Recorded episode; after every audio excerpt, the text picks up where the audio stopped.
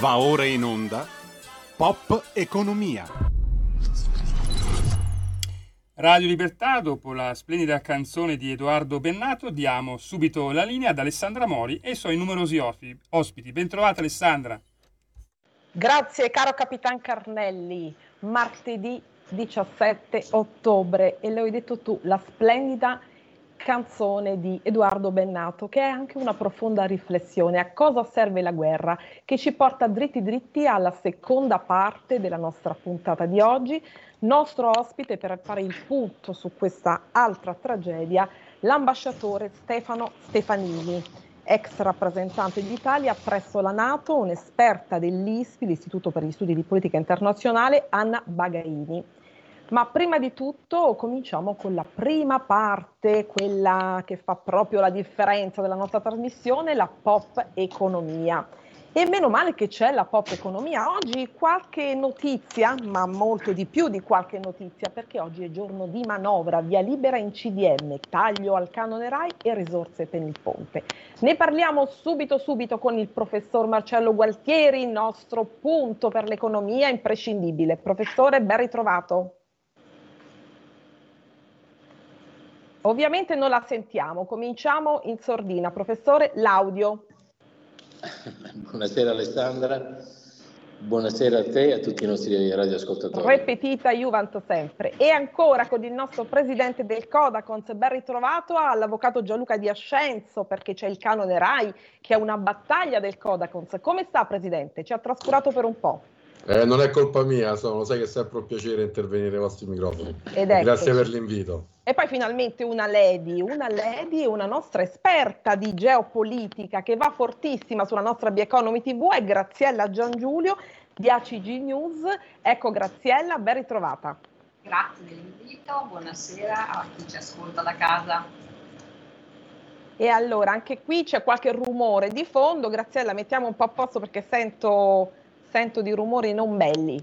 E quindi, quindi dicevamo la manovra, la manovra con tante novità, una manovra da ventotto miliardi, ne parliamo diffusamente con il professor Gualtieri, ma ci sono anche altre notizie perché l'Istat ci, ci dice che in fondo in fondo non andiamo proprio male, vero professore? È una inflazione al cinque virgola tre a settembre, insomma la teniamo, non la teniamo, adesso vediamo. E poi una notizia su tutte che mi piace moltissimo, perché lei lo saprà, professore, che l'economia è donna, perché il premio Nobel all'economia è andato ad una signora, la professoressa Claudia Goldin. Noi ne parleremo su BiEconomy T V, lei adesso ci darà un piccolo ritratto di chi è Claudia Goldin, perché professore so che lei ci è rimasto male perché era candidato al Nobel per l'economia, ma sarà per il prossimo, la prossima tornata, eh? Quindi grazie, lei... grazie Alessandra, sei molto carina. Sì, lei diciamo conos- Nobel eh, per l'economia andato ad una donna, uh-huh. La terza volta nella storia dei Nobel dell'economia, eh, una professoressa, la prima professoressa di economia della facoltà di Economics a Harvard, che è una vera fucina di premi Nobel per l'economia. La Goldin è stata premiata per i suoi studi eh, diciamo che attraversano trasversalmente la scienza economica, la sociologia e la demografia, eh, studi che hanno riguardato la partecipazione delle donne al mercato del lavoro negli ultimi duecento anni. Eh, ha, quindi questo studio della Goldin ha dimostrato come si è evoluto il famoso gender gap tra uomo e donna nel corso degli ultimi duecento anni, per eh, arrivare alla conclusione che ancorché questo gender gap si è estremamente ridotto negli ultimi anni, a partire dall'inizio del Novecento, e comunque è andato sempre riducendosi, benché il livello di istruzione e di scolarizzazione delle donne è superiore a quello degli uomini in quasi tutti i paesi, in tutti i paesi sviluppati, ecco, nonostante questi innegabili progressi e possibilità di far carriera delle donne, rimane tutt'oggi un forte gap retributivo tra le donne e gli uomini, gap che si accentua soprattutto dopo la nascita del primo figlio. Ecco, per questo contributo scientifico, credo in maniera estremamente eh, azzeccata, l'Accademia delle Scienze ha deciso di attribuire il Nobel a questa economista americana, e per una volta, una volta ogni tanto mi trovo assolutamente d'accordo, un premio Nobel eh, sicuramente meritato ed indovinato. Benissimo, grande felicità. E allora invece con Graziella Giangiulio, che ripeto, condirettrice di A G C News, agenzia giornalistica di analisi internazionali, facciamo un salto, perché sapete c'è anche l'incubo del caro bollette, eh, il caro gas, però bisogna dire al professor Gualtieri che lei aveva ragione, le previsioni funeste sono state azzerate. Adesso vediamo, perché il gas dovevamo tutti fare il pieno, poi invece il pieno non l'abbiamo fatto e abbiamo fatto bene, perché non è poi aumentato così come ci dicevano nel fine settimana. Con Graziella invece andiamo a fare un salto e a vedere la dimensione energetica, che è uno dei motivi di tensione anche del conflitto israelo-palestinese. Ora arriviamo, Graziella. Professore, la manovra, perché oggi è il giorno della manovra, non possiamo fare eccezione noi certamente. Una manovra, lo dicevo, da ventotto miliardi. Ci sono varie novità, eh, che ne pensa? Ne elenchi qualcuna? A suo modo, una manovra per i ceti medio-bassi, tutta indirizzata ai ceti, diciamo al ceto medio. Ecco Alessandra, prima però abbiamo un'ascoltatrice in linea. Che bello, mia grande felicità, vedi professore, quando richiamiamo le donne, le lady, Graziella, il premio Nobel, eh, tutte le ascoltatrici ci chiamano. Chi sarà? Eh, chi sarà appunto di domanda? Buonasera a tutti, Lisetta. Eh, la signora Lisetta non può mancare. Signora, eh, forza, appunto, perché oggi abbiamo eh. proprio il tempo contato. Forza, forza. Allora, l'inflazione nel mirino, eh. secondo me, mi sembra una notizia abbastanza importante, perché eh, ventitremila negozianti hanno già aderito al patto per tenere sotto controllo i prezzi. Eh, quello che ho letto io è questo. Durerà fino alla fine dell'anno, includendo il periodo del Natale, il patto anti-inflazione tra esercizi commerciali, governo e associazioni di categoria, che ha l'obiettivo di far scendere i prezzi delle merci aumentati negli ultimi mesi. Per sapere mh, quali sono i negozi e gli esercizi commerciali che hanno deciso di sostenere l'iniziativa, basta guardare il bollino esposto sui negozi con un logo che riprende i colori della bandiera italiana, esatto, e eh, riporta la scritta, mi sembra, trimestre anti-inflazione. Termino. Il trimestre anti-inflazione si applicherà genericamente ad una selezione di articoli, rientrando nel carrello della spesa e di prima necessità nel rispetto della libertà di impresa e delle strategie di mercato delle singole aziende che aderiranno all'iniziativa. Tutto qua, vi saluto, una buona giornata. Grazie cara signora, ne abbiamo parlato però anche la scorsa puntata, signora Lisetta, con l'altro presidente del Codacons, Ramadori, ma comunque la notizia ce la completerà oggi Di Ascenzo. Professore, allora la manovra. Beh, la manovra, eh, insomma, per quello che si può dire in estremissima sintesi, eh, come dicevi tu, vale circa eh, ventotto miliardi, e questo già è il primo dato che ci fa riflettere. A fronte di una spesa pubblica intorno a mille miliardi, quello che si riesce a spostare è una percentuale veramente bassissima. Bassa. Quindi meno, meno, del, meno del tre per cento di tutta la spesa pubblica. Da qui l'importanza di spendere bene, in maniera intelligente, i fondi del Next Generation, cioè del P N R R, laddove abbiamo margini di manovra estremamente più ampi. Primo punto. Secondo punto, mh, è chiaro che noi ci troviamo in una congiuntura dove l'altissimo debito pubblico non ci consente di fare granché eh, in termini di eh, spesa per eh, come dire, il welfare dei cittadini, sotto qualunque cosa si voglia intendere per welfare, per il benessere dei cittadini. Perché? Perché una fetta importantissima delle risorse eh, degli incassi dello Stato è una, per converso una fetta importantissima del nuovo debito pubblico che andremo inevitabilmente a sottoscrivere nel duemilaventiquattro, sarà assorbito da una quota crescente di interessi passivi. Eh, la cifra ancora non è ben determinata, ma eh, diciamo che noi nel duemilaventidue abbiamo speso di interessi passivi, attenzione, ottantatré miliardi di euro.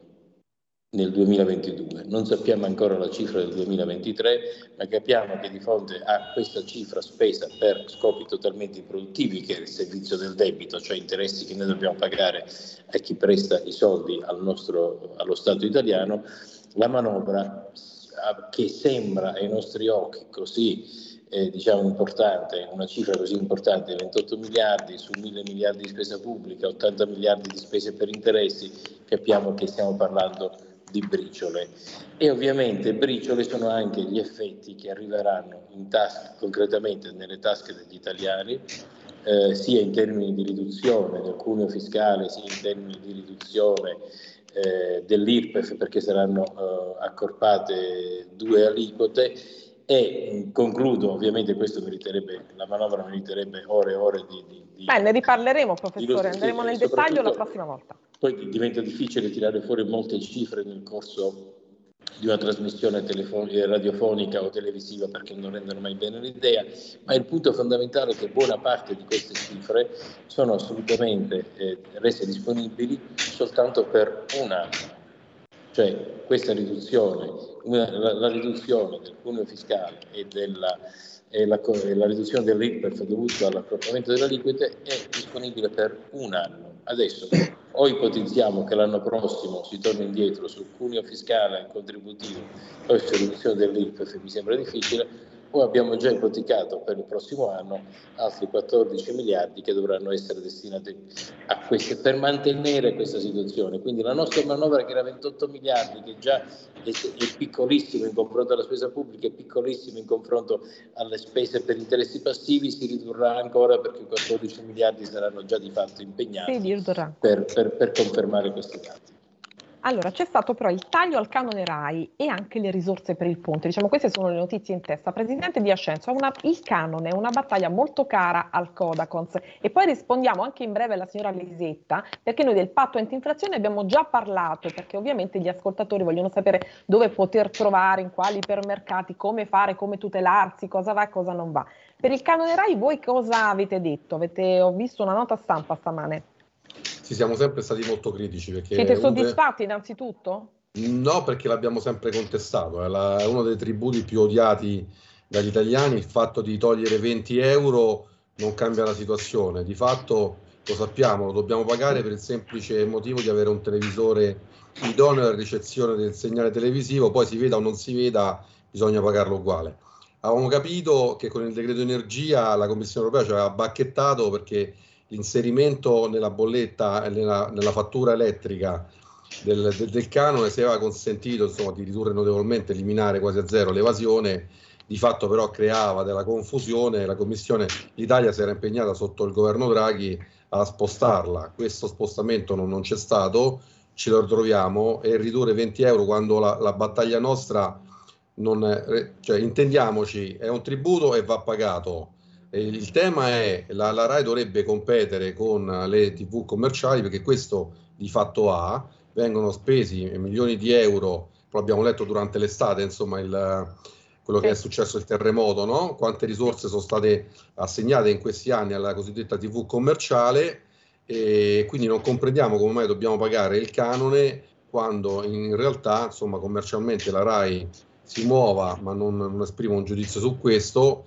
Il fatto è che vengono pagati stipendi altissimi per gli ospiti e per i conduttori, c'è un incasso per pubblicitario notevole, eh? per, per alcuni, no no no, per carità, poi è chiaro che non, non riusciamo, non voglio generalizzare, mi scuso se sto facendo un discorso un po' nazionalpopolare, però il, diciamo, il, il comune cittadino, il consumatore, quando legge che alcuni conduttori, perché poi insomma ci sono professionisti bravissimi e giornalisti bravissimi che non, non hanno lo stesso trattamento economico, quindi proprio per semplificare al massimo, con il rischio di sembrare qualunquista, la nostra contestazione riguarda il fatto che questo tipo di tributo dovrebbe essere abolito, anche perché, lo ripeto, c'è giurisprudenza su questo, bisogna pagarlo a prescindere eh, se si riceve il segnale o meno. Che poi non dopo è ci qualunquista, siano... ma realista, sottoscrivo personalmente. E, per quanto riguarda l'inflazione, questo patto tricolore antinflazione, abbiamo anche una telefonata di un signore, terminiamo col presidente, tanto è veloce il presidente Di Ascenzo, un frammento su questo? Ma su questo è una manovra che, cioè, il governo cerca di intervenire, ma il mercato lo sta già facendo, insomma lo sconto del dieci per cento su alcuni prodotti, alcuni supermercati lo fanno già da anni, da decenni, vuoi perché è riservato solamente alla popolazione over sessanta piuttosto che a un giorno della settimana dopo una fascia oraria.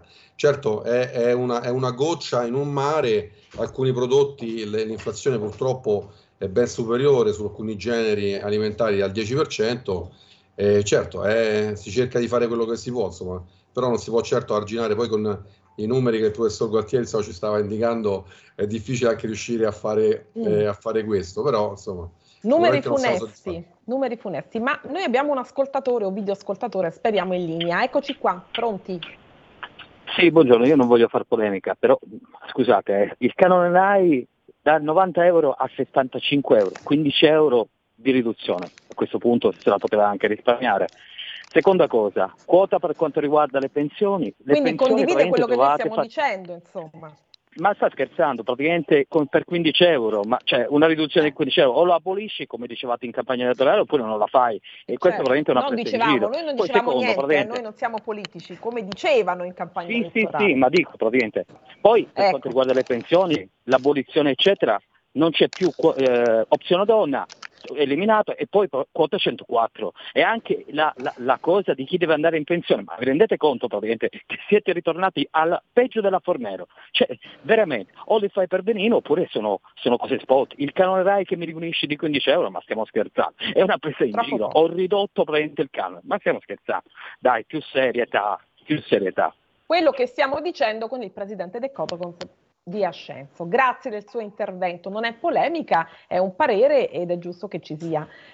Graziella, allora, eh, a tutto gas andiamo o non andiamo con il gas? Perché tu ti occupi, l'ho detto prima, di geopolitica e questa dimensione energetica per noi è fondamentale, lo sappiamo, è il caro bollette, il caro benzina, insomma ne soffriamo tutti i giorni, saremo vittime anche per quanto riguarda le ripercussioni economiche mh, dovute a questo nuovo conflitto. Ma la dimensione energetica è anche, lo dicevo, uno dei motivi proprio di conflitto nel conflitto israelo-palestinese. Allora, questi paesi dove prendono il gas, il petrolio? E poi tu hai tante notizie da darci, sono sicura anche inedite, un po' controcorrente. Prego. Intanto eh, questo conflitto, quello che complicherà... Eh, Intanto alza un pochino la voce, Graziella. Mm. Ok, mi sentite? Bene, vai. Ok, ho detto innanzitutto... Quello che complicherà questo conflitto non è tanto eh, il gas, la quantità di gas, ma il costo del trasporto. Quindi noi avremo dei rincari, non adesso, ma quando ci avvicineremo all'inverno, quando la speculazione sarà pronta, perché assicurare il trasporto del gas sarà più caro. Questo perché? Perché in questo momento alcuni eh, gasdotti a torto collo sono stati chiusi. Partiamo dagli incidenti che non derivano direttamente da Israele, ma che comunque ci coinvolgono, che sono il Nord Stream uno e il Nord Stream due, gasdotto fuori uso. L'ultimo è il Baltic Connector, si stanno facendo le indagini, quello di, dei paesi baltici, Estonia, Lettonia, che è saltato. Quindi abbiamo una situazione tesa a prescindere. Adesso Israele ha dovuto chiudere per forza di cose il suo, uh, diciamo, la sua estrazione, ma non è che manchi il gas, il problema è il trasporto del il gas. trasporto esatto, questo è il nodo chiave, e in modo particolare dietro a questo conflitto uh, tra Israele e Hamas in realtà c'è tutta una regione che sta tremendo, perché i, i due corridoi principali di cui si parla poco sono, eh, eh, usando le sigle, l'I M E C e l'I P C. Che cosa significa? Che ci sarebbe stato un corridoio che faceva India, Medio Oriente, Europa, in cui era coinvolto Israele, ma che avrebbe di fatto messo in secondo piano l'Iran.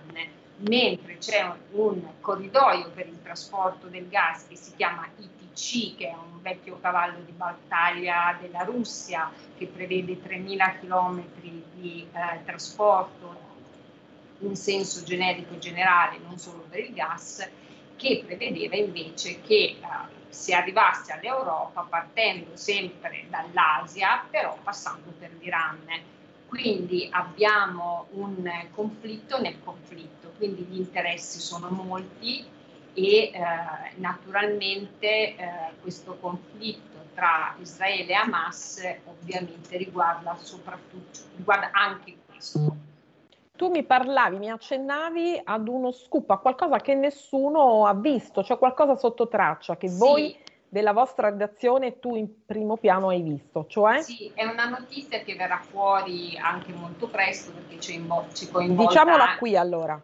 Che coinvolta anche in, tra i motivi di diatribe tra Israele, questa volta il Libano, no? Perché adesso si parla molto di Hezbollah, il sud del Libano, gli attacchi, c'è stato tutto un periodo di dispute. Per questo, eh, eh, diciamo, in perforazione di un eh, offshore, di un giacimento offshore, e alla fine si è deciso di dare al Libano una zona, e per cui sono stati firmati, firmati gli accordi tra Israele e anche Hezbollah, quindi il Libano e anche Hezbollah. Ecco, in questo eh, diciamo, settore, che adesso eh, lo trovo, comunque è stato eh, perforato e si è scoperto che non, c'è, non ci sono idrocarburi. Allora si tratta del blocco nove in Libano, dove non c'è eh, vietato, diciamo, la perforazione da Total Energy, ma c'è anche Eni, anche Qatar Energy, e proprio in questi giorni, il quindici di ottobre, è stato detto che qui, a differenza della parte israeliana, non ci sono idrocarburi. Questo quindi è anche un'altra questione che è sul piatto. Cosa implica tutto questo in due parole? Implica che il Libano non ha eh, risorse energetiche fondamentalmente, siccome il Libano è molto carente di risorse energetiche, ti dico solo che in una situazione di crisi che sta vivendo il Libano ormai da anni, eh, l'energia arriva sulle chiatte, diciamo, sulle piattaforme anche di Ankara, e quindi i costi sono elevatissimi perché appunto non arriva direttamente. E noi, Graziella, come Italia? Noi come Italia il gas abbiamo fatto tanti contratti con uh, tanti paesi, il problema appunto sarà il trasporto, assicurare il trasporto. Assicurare il trasporto. Il trasporto. Professor Gualtieri, ne abbiamo parlato tante volte, lei diceva non c'è tanto da preoccuparsi, Graziella punta sul trasporto, calca sul trasporto, che ne pensa? Beh, non direi non c'è tanto da preoccuparsi, direi non dobbiamo farci prendere dal panico, bisogna purtroppo prendere atto che abbiamo una totale dipendenza energetica per il gas e per il petrolio eh, da decenni, diciamo dal, dal primo shock petrolifero dei degli anni settanta. Non abbiamo fatto nulla per eh, come dire, affrancarci da questa dipendenza energetica dall'estero. Queste fonti, queste materie prime energetiche provengono sempre da territori estremamente instabili da un punto di vista eh, geopolitico. Abbiamo sostituito il fornitore Russia con un fornitore eh, Algeria, che sappiamo essere in una posizione in questo momento estremamente mh, lontana dalla nostra in, in relazione al conflitto tra Israele e Hamas, cioè non ha assolutamente condannato l'attacco di Hamas, eccetera, eccetera. Quindi è una situazione sempre molto delicata, non dobbiamo farci prendere dall'ansia, ma dobbiamo essere consapevoli che fin quando non avremo una politica energetica volta a rendere più, più indipendente lo Stato d'Italia, più autonomi, ecco, la, la, maggior, eh, diciamo, la maggior critica che io faccio al nostro P N R R è proprio quello di non aver previsto un piano energetico nazionale volto a renderci meno dipendenti da questi, da questi stati geopoliticamente, geopoliticamente estremamente instabili. Quello è stato un grossissimo limite del nostro P N R R e non so veramente quale può essere la via d'uscita, perché non facciamo altro che cadere dalla padella alla brace, allora, cambiando semplicemente ecco, perché fornitore. Graziella, poi adesso non solo il conflitto, ma le conseguenze del conflitto e quindi tutte le relazioni internazionali che si stanno infragilendo, ma di questo ti prego parliamo nella prossima puntata, perché ormai una finestra sulla guerra e le ripercussioni economiche vorrei tenerla il martedì. E Presidente Di Ascenzo, il caro eh, il gas, che poi è il caro bollette e il caro benzina, che cosa dobbiamo fare? Proprio abbiamo pochissimo tempo, stiamo finendo, e poi voglio far vedere il nostro, nostro web tivù. Con una battuta eh, non, re, non ci resta che sperare che la bella stagione, anche se è un danno per il clima, però ci aiuti a non accendere i termosifoni. Sulle bollette? Sulle bollette energetiche? Sulle bollette purtroppo quello che si diceva prima, insomma inevitabilmente arriverà, e l'autorità già adesso ha alzato cioè perché per il gas l'autorità, finché non terminerà il regime di maggior tutela, mensilmente determina le tariffe, ha già aumentato del circa il cinque per cento, vedremo cosa succederà il prossimo mese. Allora, facciamo un attimo vedere Giulio Cesare, Gran Capitano, la nostra web tivù, perché? Perché se volete approfondire la situazione eh, costantemente, mh, basta andare su Google e digitare BiEconomy tivù, proprio Graziella ci sta regalando delle video news molto importanti che ci fanno capire tante cose, cosa c'è dietro questo conflitto soprattutto. C'è anche il contributo di Max Civilli, anche lui esperto di esteri, ovviamente c'è anche il nostro professor Gualtieri che ci delizia col debito e molte altre, spero ci sarà anche un contributo del presidente Di Ascenzo, ce l'ha assicurato, ma, ma, ma c'è una mostra epocale, un reportage sulla nostra BiEconomy tivù e la mostra, questa esposizione si trova a Trisulti all'interno di quella meravigliosa Certosa, non so se l'avete sentita, poi ne parleremo in maniera più specifica. La mostra che è epocale è Il corpo e l'idea ed è aperta fino al ventinove ottobre, ehm, è la testa anatomica di Filippo Balbi, ce ne ha parlato dettagliatamente il curatore Rita Rossi e anche dal punto di vista medico il dottor Roberto Sarra, perché anche molto mh, dal punto di vista medico è interessantissimo, io sono stata, l'ho visitata, ho intervistato tutti, anche il sottosegretario Sgarbi si è recato a, Tris- recato a Trisulti ed è rimasto davvero abbagliato da tanta bellezza, e anche il direttore della Galleria degli Uffizi Schmidt. Andate su BiEconomy tivù, arte, cultura, economia. E allora noi ci vediamo martedì e vi saluto, vi ringrazio, grazie Graziella, a prestissimo professore e grazie presidente Di Ascenzo. Buonasera. Buonasera a tutti. Buonasera. Stai ascoltando Radio Libertà, la tua voce libera, senza filtri né censure, la tua radio.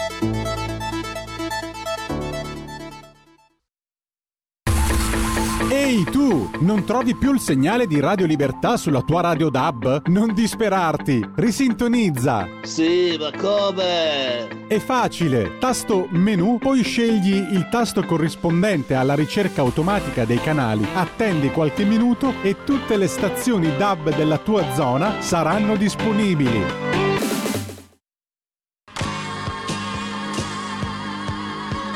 Davide Volpin, un'ora in diretta nel passato per non dimenticare i grandi artisti e la loro grande musica. Ogni sabato dalle diciassette alle diciotto, spazio pomeriggio su Radio Libertà.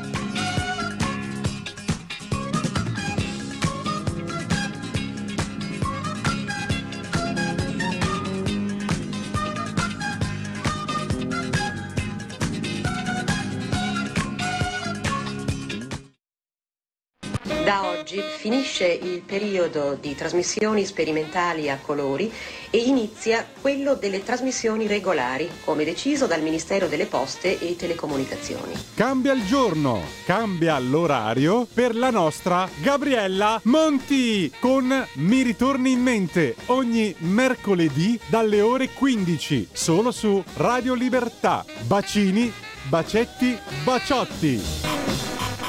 Buonasera signorina, kiss me goodnight.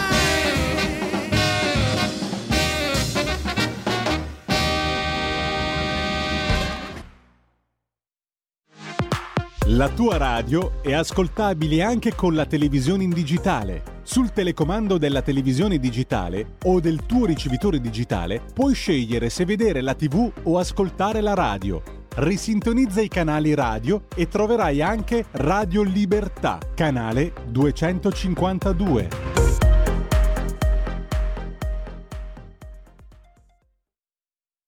Va ora in onda Rumore. Mi è sembrato di sentire un rumore, rumore, rumore. Radio Libertà, eccoci alla seconda parte di Pop Economia Rumore. Ridiamo la linea subito ad Alessandra Mori. Ed eccoci, grazie Giulio Cesare, con tutto il rumore e l'incubo della guerra al suo undicesimo giorno, la guerra Israele-Hamas dopo l'attacco terroristico di Hamas ad Israele. Ne parliamo e oggi ho il grande piacere di avere qui in collegamento video telefonico l'ambasciatore Stefano Stefanini, già rappresentante d'Italia presso la NATO. Buonasera ambasciatore e benvenuto qui. Eh, buonasera, buon pomeriggio. E ho anche in collegamento Anna Bagaini, analista dell'I S P I, l'Istituto, l'Istituto per gli Studi di Politica Internazionale. Buonasera, dottoressa Bagaini. Buonasera a voi. E allora, eccoci, ieri l'attacco a Bruxelles, due cittadini svedesi hanno perso la vita, la rivendicazione è dell'ISIS. Poco fa, lo avrete sentito, un nuovo allarme bomba a Versailles e l'evacuazione della Reggia. E poi c'è stata questa operazione antiterroristica a Milano, due arrestati facevano parte dell'ISIS, nelle chat tra loro c'è, sono, sono state ritrovate molte minacce alla Presidente del Consiglio Meloni e agli ebrei. Si tratta di un egiziano e un italiano di origine egiziana. Ha parlato il Presidente Macron e ha detto tutta l'Europa è vulnerabile.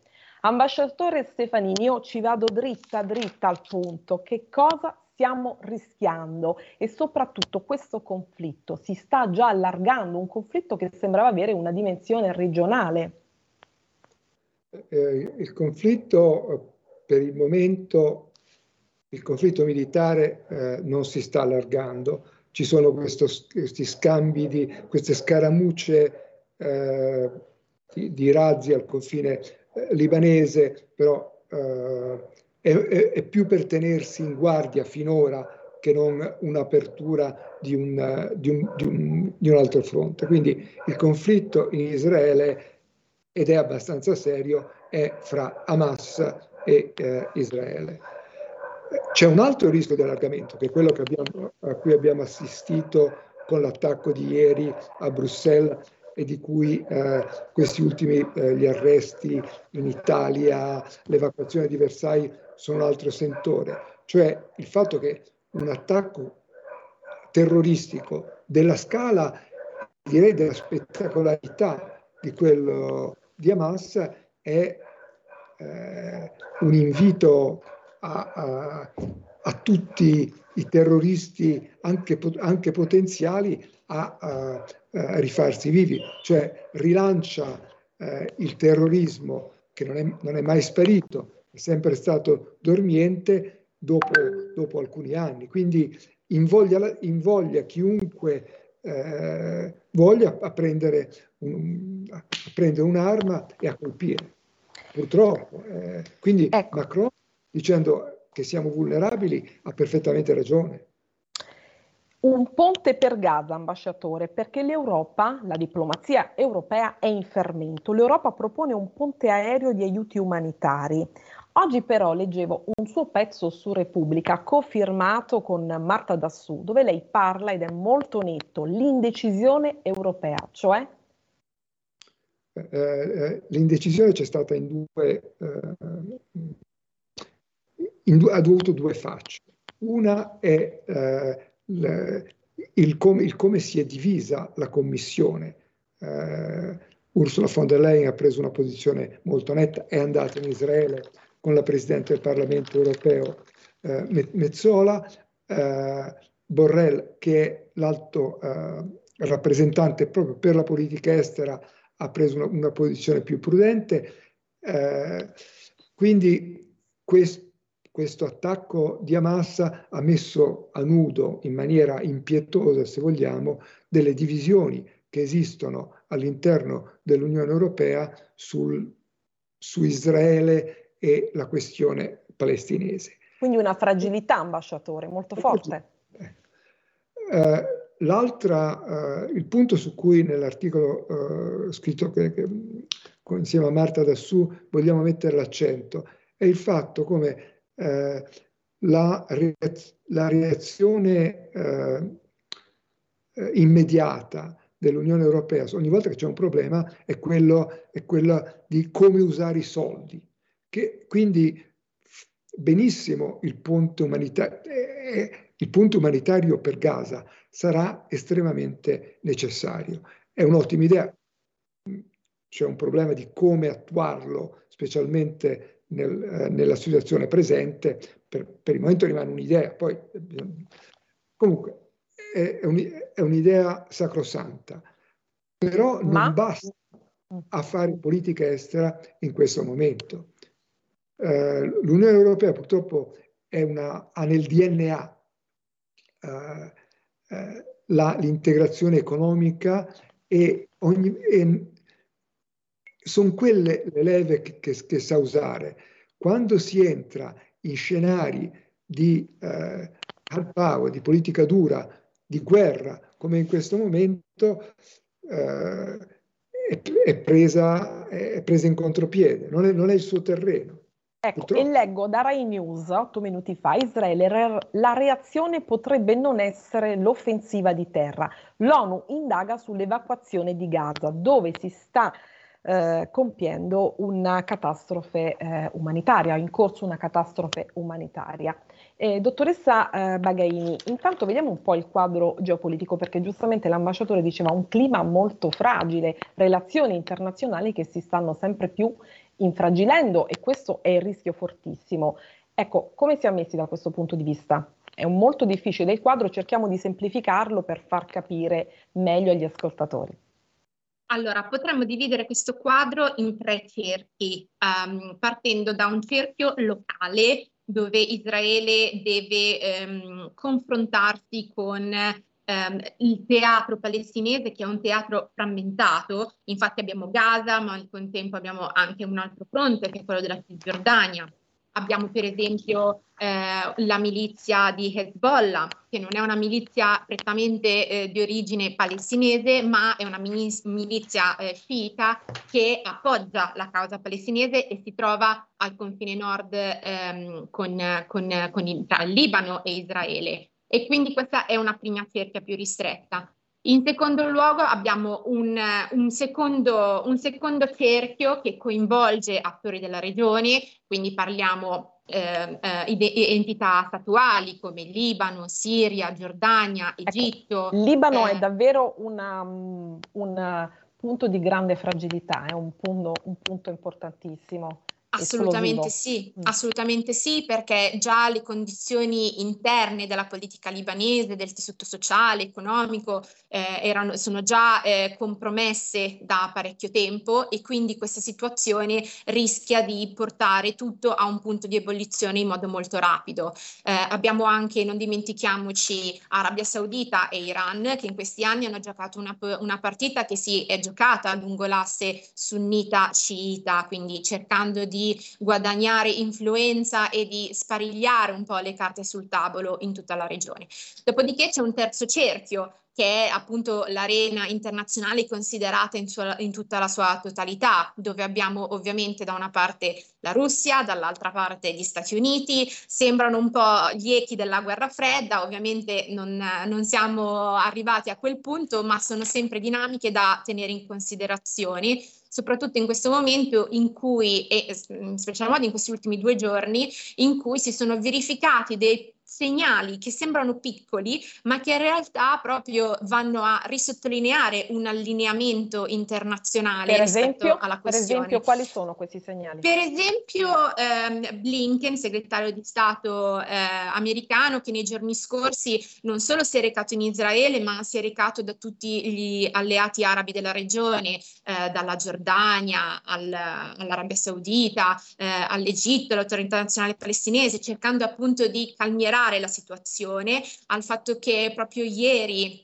eh, proprio oggi, eh, in Israele si è arrivato anche il responsabile eh, de, diciamo dell'organizzazione militare eh, americana, proprio per coordinare le proprie, le proprie intenzioni e i propri sforzi con l'esercito, l'esercito israeliano, e il fatto che nei giorni scorsi eh, affermazioni, per esempio da parte della Russia, che ha eh, invocato un cessate il fuoco, un cessate eh, le ostilità da entrambe le parti, si sia eh, piano piano allineata a una li- a, a, all'Iran, che invece ha sempre via via ehm, rilasciato delle dichiarazioni più forti, fino addirittura a dire che se Israele continuerà con, questo, eh, con questa operazione contro Gaza, il conflitto sarà per forza allargato.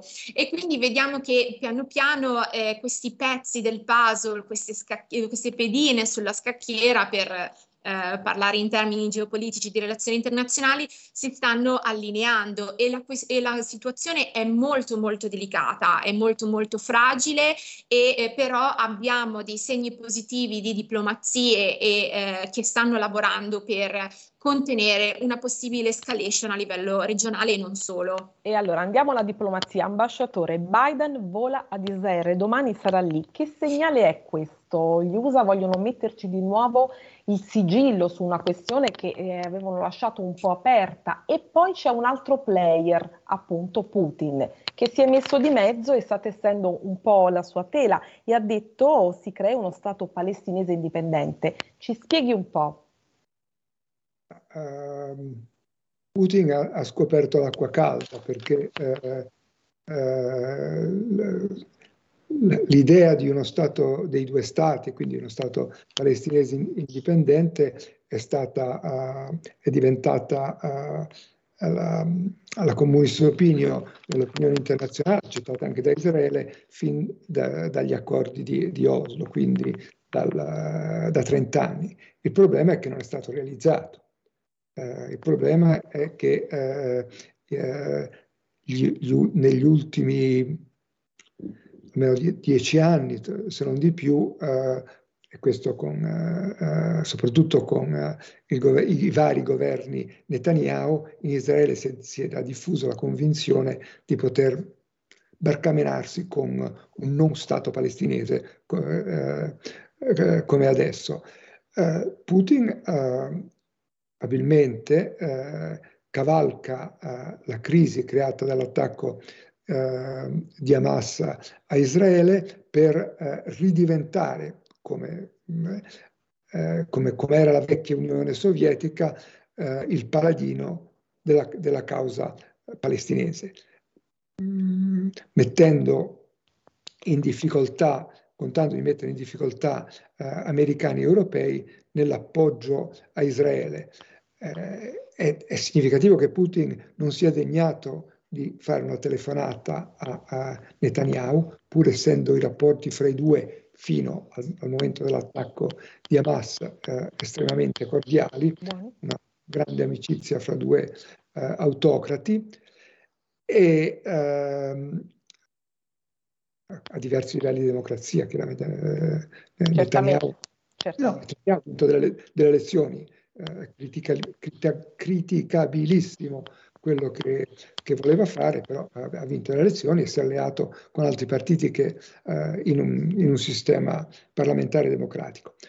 Eh, Putin, eh, Putin sì, anche, sappiamo. Anche lui ha vinto delle elezioni in cui era praticamente il candidato unico, quindi. E Biden invece che vola ad Israele, ambasciatore, e gli Stati Uniti, dicevo, vogliono tornare protagonisti in Medio Oriente, perché c'era stata un'incertezza, invece adesso domani sarà lì. Ci dia un po' eh, la visione di questo, interpretazione? Direi piuttosto un far a buon viso a cattivo gioco. Mm. Gli Stati Uniti non, eh, non domandavano di meglio che eh, eh, lasciare eh, le dinamiche israeliane, affidarle ad alleati, in questo caso a una nascente alleanza fra eh, Golfo e eh, Israele, quindi fra il fronte sunnita del, degli Stati arabi e eh, Israele, in funzione di contenimento eh, dell'Iran. Sono, ovviamente non se ne sono mai andati dal Medio Oriente, hanno delle basi, hanno una presenza, hanno influenza, però il Medio Oriente era diventato per loro meno importante, e anche meno importante dal punto di vista energetico, perché gli Stati Uniti adesso, a differenza di quanto non fosse fino a dieci venti anni fa, sono del tutto autosufficienti dal punto Autonomi, di vista autonomi, certo. energetico, eh, però sono anche fer- fermissimi nella difesa, di, eh, di, sono i, i grandissimi alleati di, di Israele, quindi il momento. Quello che è successo dieci giorni fa li obbliga a rioccuparsi del Medio Oriente, così come l'attacco dell'invasione eh, russa dell'Ucraina li ha obbligati a, riguard- a rimettere eh, attenzione in Europa. In questo momento gli Stati Uniti hanno, stanno cercando eh, Blinken eh, e adesso addirittura la visita di Biden, di Biden. Di Biden in Israele, è uh, un po' mission impossible, no, impossible non c'è niente, diciamo che è molto difficile. difficile. Da una parte devono riconoscono il diritto all'autodifesa di Israele e nella logica americana un'azione terroristica come quella di Hamas non può rimanere impunita. Quindi, eh, perché se no si dà una via libera eh, al, te- al terrorismo. Dall'altra vogliono evitare un allargamento del conflitto e quindi eh, danno un segnale di deterrenza soprattutto eh, all'Iran, e questo lo fanno muovendo due portaerei nelle acque de- eh, prospicenti eh, al, al Libano. E il terzo punto, anche gli Stati Uniti sono preoccupati di eh, un'emergenza umanitaria a, a, eh, a Gaza. Sono preoccupati anche in maniera molto di realpolitik degli effetti che può avere sulle opinioni pubbliche arabe, occidentali eh, in genere, e hanno un'ulteriore preoccupazione specifica che è quella degli, degli ostaggi, fra cui ci sono cittadini americani. Eh, di eh, far quadrare tutte, tutte queste, eh, questi obiettivi è veramente difficile. Difficile. Leggo qui C N N, almeno altre due navi U S A con Marine verso Israele. Eh, dottoressa ehm, dell'I S P I, allora, eh, con il passare dei giorni si intensifica il conflitto e emergono, abbiamo detto, tutte le fragilità e soprattutto il potenziale divisivo, come ben sottolinea nel suo sito l'I S P I, ehm, di, di, eh, di, di, una, di un clima che si sta polarizzando sempre di più e che si scatena nell'opinione pubblica, anche complice un pochino i media, in delle tifoserie, ecco. E poi c'è anche la questione delle fake news, dell'accesso all'informazione, della disinformazione. Sappiamo tutti che oggi l'informazione viaggia sui canali social. Ecco, questi due aspetti, come noi possiamo arginarli e come tutelarci in questo senso?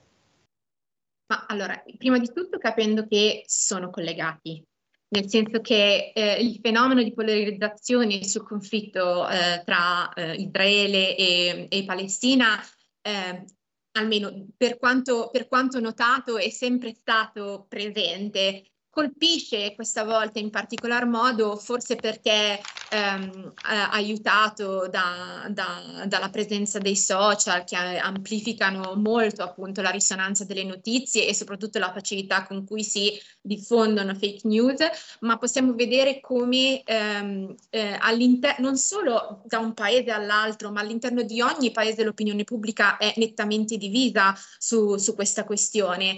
Ehm, sul sito dell'I S P I appunto si può vedere una mappa eh, che cerca di mh, catalogare i, i paesi secondo appunto la posizione adottata rispetto a questo conflitto, ed è interessante osservare come Eh, per esempio, eh, i, tutti i paesi europei si sono allineati con Israele, e mentre invece ehm, i, i, i paesi che strettamente sostengono Hamas sono eh, Siria e Iran. C'è invece poi una, una categoria cuscinetto di paesi che eh, hanno cercato di mantenere delle ehm, eh, posizioni eh, non equidistanti, ma eh, condannando, diciamo, ogni tipo di violenza. Ed è interessante perché abbiamo appunto stati come la Russia, la Cina, che solitamente è molto reticente dal ehm, esprimersi in questioni così delicate. Ehm, abbiamo anche però mh, stati che fanno parte del mondo arabo, da cui magari ci sarebbe aspettato una condanna eh, un po' più ehm, forte, come per esempio ehm, l'Arabia Saudita o l'Egitto, mentre invece poi ci sono eh, altri attori eh, nel mondo arabo, come per esempio la Giordania e l'Iraq, che invece eh, condannano apertamente Israele. Eh, tornando però al come leggere della... le notizie, dottoressa, eh, per evitare le fake news, perché questo allora, è un fenomeno che sta dilagando. Sì, eh, mh, quattro giorni fa è uscita questa notizia che il NewsGuard, che è un eh, centro di monitoraggio della misinformazione, ha creato app- una pagina apposta sulle fake news riguardanti la guerra tra Israele e Hamas, perché è stato rilevato che eh, nel giro di pochissimo tempo, in particolar modo quattro ehm, fake news hanno riscosso più di ventidue milioni di visualizzazioni tra eh, X, eh, l'ex Twitter, TikTok, Instagram. Quindi io penso che eh, in questo momento più che mai, siccome i social ormai fanno parte anche del nostro modo di informarci, bisognerebbe eh, tentare di essere un po' più consapevoli sul tipo di fonti che si usano, ma anche sul modo in cui queste fonti vengono comunicate. Faccio un esempio. Eh, il ruolo che può avere un giornalista è diverso dal ruolo che può avere un attivista. Il ruolo che può avere un influencer è diverso dal ruolo che può avere un analista, un accademico, uno storico. Quindi anche nel momento in cui noi eh, giustamente mettiamo like o seguiamo ehm, qualche personalità sui social, dobbiamo sempre tenere presente che non solo le fonti sono importanti, ma anche come queste fonti vengono eh, veicolate. E quello che è mancato forse in questi giorni è un po' forse ehm, eh, il, il mitigare eh, questo, questo istinto che in, forse in tutti noi è emerso rispetto a una simpatia per una parte o per l'altra, con l'uso di un po' di, di senso critico, nel senso che soprattutto per noi occidentali è veramente difficile Eh, capire come esiste il bianco e il nero, ma esiste anche una complessità. E questa complessità va capita, questa complessità va capita, ma eh, nonostante questo tentativo di comprensione non dobbiamo dimenticarci che di fronte ad alcuni ehm, fatti, alcuni eventi, insomma la posizione dovrebbe essere mh, per lo più, per lo più unanime, e il fatto di dire, per esempio, ritornando al nostro, alla nostra situazione attuale, Ehm, che eh, Hamas eh, è una, un'associazione terroristica non vuol dire essere contro i palestinesi, come dire essere eh, contro gli insediamenti non vuol dire non supportare il pa- il, Israele e viceversa.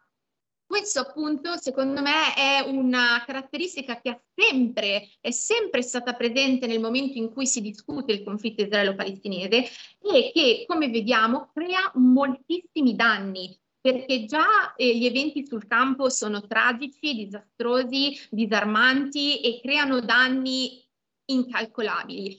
Se poi ci si unisce questo clima polarizzato intorno, ecco, non aiuta di certo un clima, eh, un clima di dialogo. Quindi, ecco, diciamo... Perfetta, la chiave di lettura credo sia eh, davvero molto mh, comprensibile, e, mh, ovviamente condannare il terrorismo e fronteggiarlo assolutamente, ma la realtà è molto complessa, quindi saper leggere mi pare di capire la complessità di questa realtà. L'ultima battuta all'ambasciatore Stefanini, eh, diplomaticamente eh, ambasciatore, eh, ci dia una chiave di lettura finale, come finirà leggo qui. Eh, Hamas, le news di oggi, esercito israeliano, la risposta potrebbe non essere l'invasione.